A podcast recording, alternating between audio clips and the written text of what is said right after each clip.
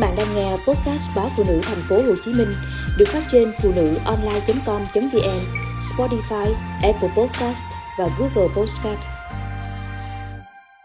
Cho ngày sên sang.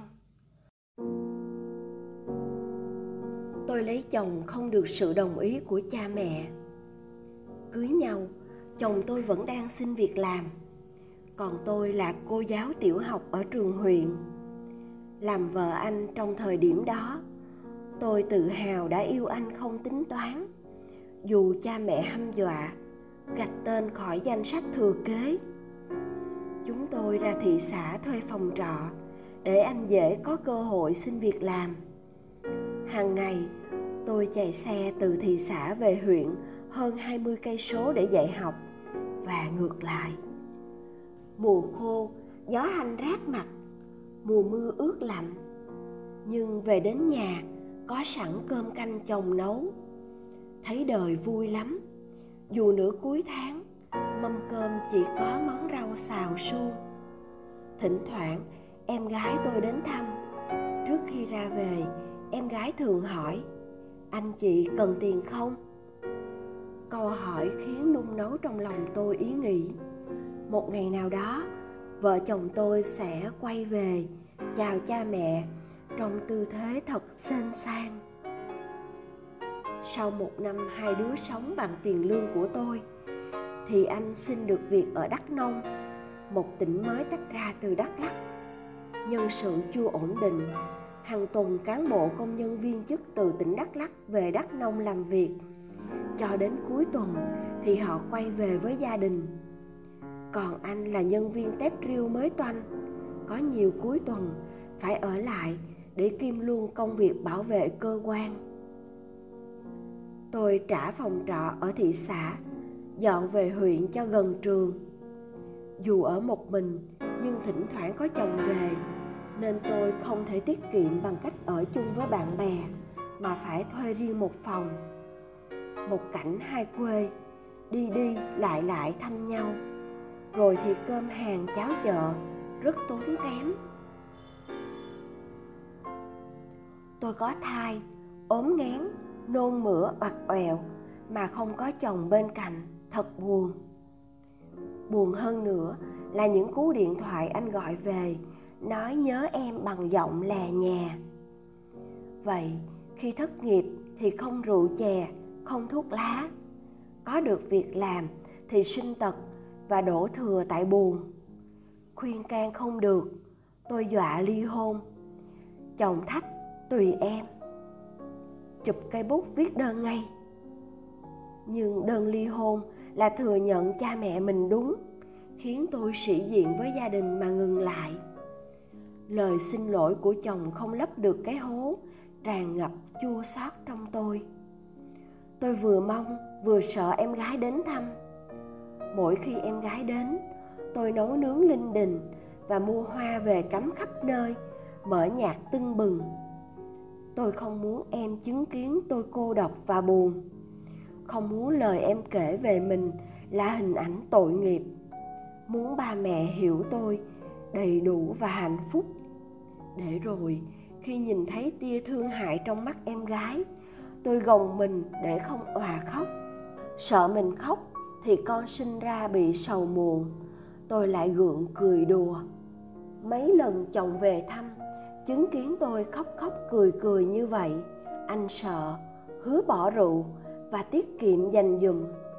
Sự tình có vẻ tươi sáng hơn một chút thì nhà trường đưa ra quy định chuẩn hóa giáo viên, ai cũng phải có bằng đại học.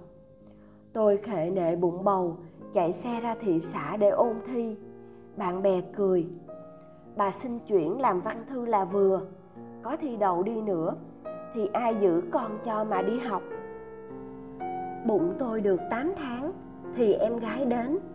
Mẹ nói khi sinh chị về nhà để mẹ chăm sóc cho. Tôi chưa kịp vui, được mẹ thông cảm thì em gái tiếp: "Nhưng chồng chị không được lui tới." Tôi gượng cười: "Tụi chị tính rồi, chồng chị xin nghỉ phép và nghỉ không lương thêm tháng nữa, cũng ổn." Nhưng vào thời điểm đó, sếp quan tâm đến chồng tôi và thường yêu cầu anh cùng tiếp khách. Vị trí trợ lý là trong tầm tay. Nếu anh nghỉ việc dài ngày, sợ tuột mất cơ hội. Anh coi chức trợ lý hơn em và con à. Tôi gào lên uất ức, rồi xé lá đơn xin nghỉ phép anh viết. Công danh sự nghiệp của anh cũng là của tôi, của con tôi, của cái ngày sênh sang quay về chào ba mẹ, để chứng tỏ chọn lựa của mình không mù quáng. Nuốt tủi cực vào lòng, tôi chuẩn bị tự chăm sóc mình và con, chuẩn bị đối diện với bao điều hay dở có thể tưởng tượng được. Duy nhất một điều tôi không hề nghĩ tới là mẹ chồng có mặt vào ngày con tôi chào đời. Sự xuất hiện của bà khiến tôi mừng đến chảy nước mắt.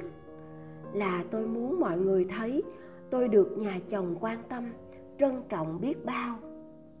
Bà lặng lẽ chăm sóc tôi tận tình, và hơn vậy nữa, bà đến chào cha mẹ tôi.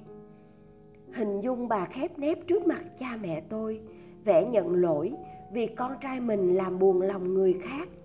Tôi ứa nước mắt, muốn nói lời cảm ơn mà không thể thốt thành lời.